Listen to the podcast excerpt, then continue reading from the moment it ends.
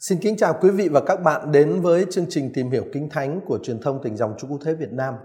Hôm nay chúng ta bắt đầu một loạt bài tìm hiểu về trình thuật phục sinh ở trong tin mừng Gioan chương 20 và chương 21. Ờ, chương 21 của tin mừng Gioan được nhiều học giả coi là một phần phụ chương Ở đây chúng ta không có bàn đến vấn đề về cái uh, lịch sử soạn thảo của chương 21 Ờ, Ờ, trong bản văn quy điển tức là bản văn kinh thánh mà hội thánh trao cho chúng ta như là lời của Chúa thì chương 21 thực sự là một thành phần của tin mừng Gioan. Và ở dưới cái nhìn về quy điển như vậy thì chúng ta tôn trọng cái cái cái quyết định của hội thánh. Chúng ta đọc chương 21 như là một thành phần uh, thực sự của tin mừng Gioan và cũng đúng là như vậy. Kính thưa quý vị và các bạn. Thế thì ở trong tin mừng Gioan chương 20 và chương 21 nói với chúng ta về kinh nghiệm của hội thánh về mầu nhiệm phục sinh ở trong đó thì uh,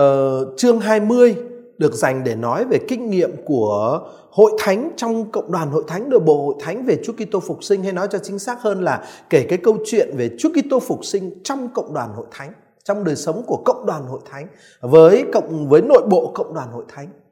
Còn ở chương 21 tác giả tin mừng Gioan sẽ kể cho chúng ta về cái một cái kinh nghiệm khác về Chúa phục sinh đó là Chúa Kitô phục sinh hiện diện với hội thánh khi hội thánh thi hành sứ vụ. À, và những vấn đề liên quan đến việc hội thánh ờ, thi hành sứ vụ đó mà câu chuyện điển hình đó là câu chuyện bảy môn đệ đi đánh cá và Chúa Giêsu thì ở trên bãi biển, rồi người hướng dẫn cái ờ, cuộc đánh cá đó đạt kết quả. Và sau cái khi mà các môn đệ đạt kết quả trong cái cuộc đánh cá là hình ảnh của việc thi hành sứ vụ, các môn đệ vào trong đất liền và ở đó Chúa Giêsu dọn sẵn một cái bữa ăn ờ, có cá, có bánh ở trên bếp than hồng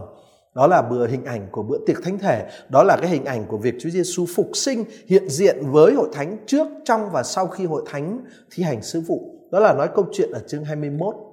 Thế như vậy tức là trình thuật về mầu nhiệm phục sinh ở trong tin mừng Gioan mà chúng ta sẽ tìm hiểu trong loạt bài từ tìm hiểu kinh thánh của truyền thông tỉnh dòng Chúa Thế Việt Nam ờ, trong những kỳ sắp tới này đó thì sẽ gồm hai phần, chương 20 và chương 21. Ở ờ, hôm nay tôi chỉ muốn giới thiệu với các bạn trước hết một chút về cái uh, nội dung của và cấu trúc của chương 20 mà thôi, làm nền cho những phần tìm hiểu của chúng ta trong những kỳ tiếp theo.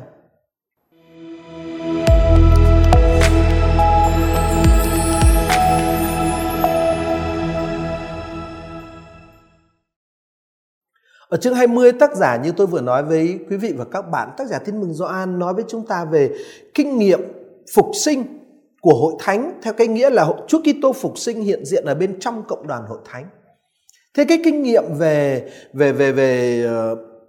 về mầu nhiệm phục sinh ở trong hội thánh đó, nó có hai khía cạnh.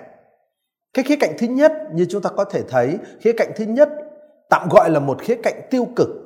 Tức là các môn đệ của Chúa chưa gặp Chúa,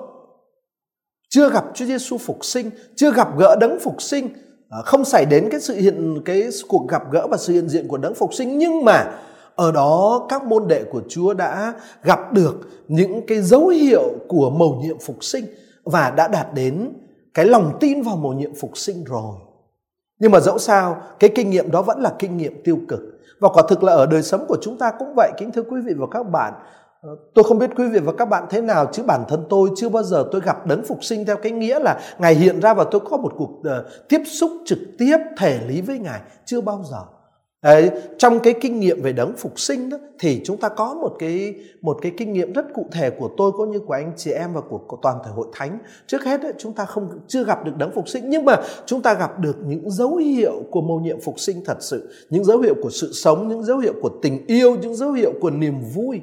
À, và để nói về cái kinh nghiệm đó thì tác giả tin mừng Gioan kể cho chúng ta cái câu chuyện về ngôi mộ trống Gioan chương 20 câu 1 đến câu 10. Về cái phần đầu tiên trong trình thuật về mầu nhiệm phục sinh trong tin mừng Gioan là kể về một cái kinh nghiệm về sự khiếm diện của đấng phục sinh, không gặp đấng phục sinh nhưng mà gặp được những dấu hiệu của mầu nhiệm phục sinh và hội thánh các môn đệ đã có thể có thể đã đạt đến cái lòng tin vào mầu nhiệm phục sinh rồi với những dấu hiệu đó. Đó là cái khía cạnh thứ nhất của kinh nghiệm về mầu nhiệm phục sinh, khía cạnh tiêu cực. Đó, cái khía cạnh thứ hai của kinh nghiệm về mầu nhiệm phục sinh là một khía cạnh tích cực, theo cái nghĩa là xảy đến một cuộc hay là những cuộc gặp gỡ thật sự. Sẽ đến những cuộc gặp gỡ thật sự ở đó cộng đoàn hội thánh ờ, và cộng đoàn các môn đệ thực sự có cái trải nghiệm của cuộc gặp gỡ với đấng phục sinh. Tác giả tin mừng Gioan sẽ kể với chúng ta ba cái câu chuyện để diễn tả cái kinh nghiệm này ở chương 20 Câu chuyện thứ nhất là chương 20 câu 11 cho đến câu 18, Chúa Kitô phục sinh hiện ra với bà Maria Magdala. Câu chuyện thứ hai là từ câu 23 xin lỗi từ câu 19 cho đến câu 23 là câu chuyện Chúa Kitô phục sinh hiện ra với các môn đệ ở buổi chiều ngày thứ nhất trong tuần. Và câu chuyện thứ ba đó là câu chuyện được kể ở chương 20 từ câu 24 cho đến câu 29 đó là kinh nghiệm Chúa Giêsu hiện ra với các môn đệ đặc biệt là với anh Thomas. À, ba cái câu chuyện này kể cho chúng ta ba khía cạnh quan trọng của kinh nghiệm của hội thánh về Chúa Kitô phục sinh. Với câu chuyện thứ nhất, do An chương 20 câu 11 đến câu 18 thì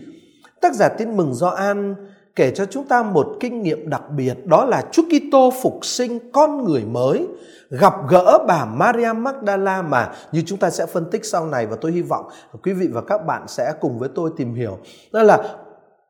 ở trong cái trình thuật này, bà Maria Magdala được trình bày như là một nhân vật biểu tượng. Tất nhiên bà Maria Magdala là một nhân vật lịch sử nhưng mà ở trong tin mừng Gioan chỗ này đó thì bà được khắc họa trong tư cách là một nhân vật biểu tượng à, là hình ảnh là đại diện cho hội thánh với cái đặc điểm là hội thánh trong tư thế là hiền thê của Chúa Kitô. Thế Chúa Kitô phục sinh con người mới với sự sống mới, gặp gỡ hội thánh là hiền thê của mình ngang qua hình ảnh bà Maria Magdala trong khu vườn của ngày thứ nhất trong tuần của cuộc sáng tạo mới. Và thế là cặp đôi mới trong thửa vườn của cuộc sáng tạo mới, giống như xưa Adam và Eva ở trong thửa vườn của cuộc sáng tạo thứ nhất. Thì bây giờ một cặp đôi mới là Chúa Kitô phục sinh và hội thánh của người được trình bày ngang qua hình ảnh biểu tượng là bà Maria Magdala gặp nhau ở trong khu vườn của cuộc sáng tạo mới. Và như thế là hôn lễ bắt đầu và một nhân loại mới sẽ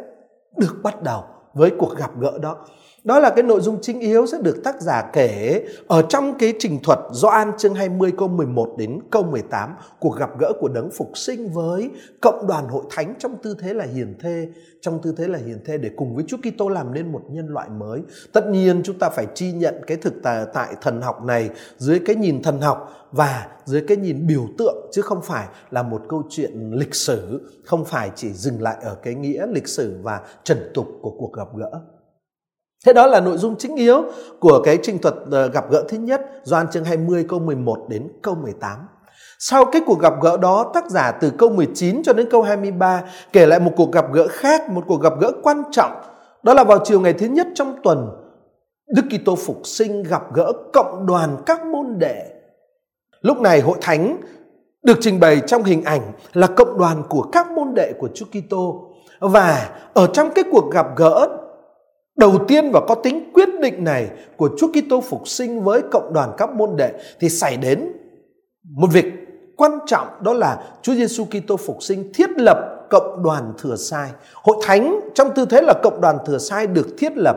trong cái kinh nghiệm chạm đến đấng phục sinh, trong cái kinh nghiệm được hưởng sự bình an và niềm vui của cuộc gặp gỡ với đấng phục sinh và ở trong cái kinh nghiệm đó, hội thánh lãnh nhận cái sứ mạng đấng phục sinh trao cho, như cha đã trao sai thầy thầy cũng sai anh em. Và cùng với sứ mạng đó là việc Chúa Kitô phục sinh ban thánh thần và ban quyền năng cho cộng đoàn các môn đệ, cộng đoàn hội thánh, để hội thánh có thể thi hành được cái sứ vụ mà Chúa trao phó. Đó là sứ vụ của chính Ngài.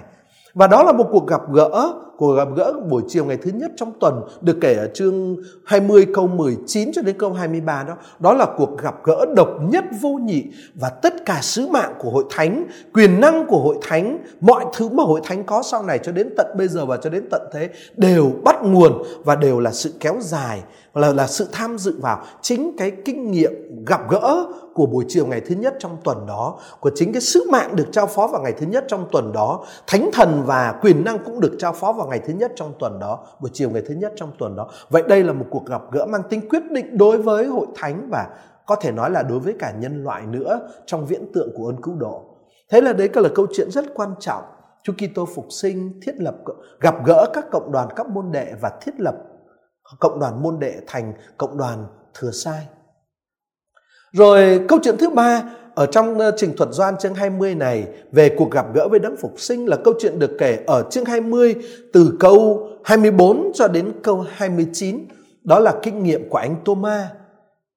Và ở trong cái câu chuyện này, trong cái câu chuyện Chúa Giêsu hiện ra với các môn đệ 8 ngày sau và trong đó người gặp gỡ anh Thomas và giải quyết vấn đề của anh Thomas đó thì tác giả Tin mừng Gioan muốn nói với chúng ta một cái một vấn đề quan trọng đó là những người những Kitô hữu, những môn đệ của Chúa không có mặt, không hiện diện ở trong cái cuộc gặp gỡ mang tính quyết định ở buổi chiều ngày thứ nhất trong tuần mà chúng ta vừa nói đến hồi nãy được ông kể ở câu 19 cho đến câu 23. Những môn đệ không có mặt ở trong cái kinh nghiệm gặp gỡ đó thì số phận và phẩm giá của họ như thế nào? Và họ sẽ dựa vào đâu để tin nhận mầu nhiệm phục sinh? Câu chuyện về anh Thomas chúng ta quen gọi là anh Thomas cứng tin sẽ trả lời cho cái vấn đề đó.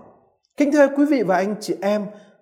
cái hình ảnh của anh Thomas ở đó là hình ảnh của tôi, của quý vị, của anh chị em, của Đức Benedicto thứ 16, của Đức Francisco, của tất cả mọi môn đệ của Chúa không hiện diện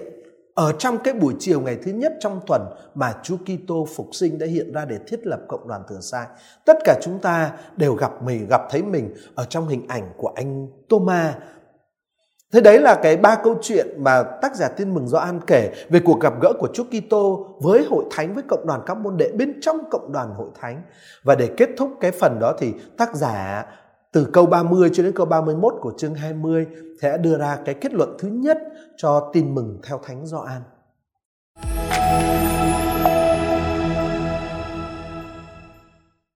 Kính thưa quý vị và các bạn, tôi vừa tóm tắt với quý vị và các bạn cái cấu trúc và những nội dung căn bản của Gioan chương 20 đó là phần nội dung mà chúng ta sẽ cùng với nhau tìm hiểu trong cái chuỗi bài tìm hiểu kinh thánh của truyền thông tỉnh dòng Chúa Cứu Thế Việt Nam. Xin cảm ơn quý vị và các bạn đã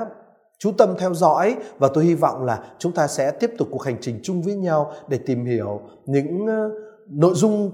uh, thần học quan trọng mà tác giả tin mừng Gioan muốn nói với chúng ta qua cái trình thuật được viết ở Gioan chương 20. Xin kính chào quý vị và các bạn.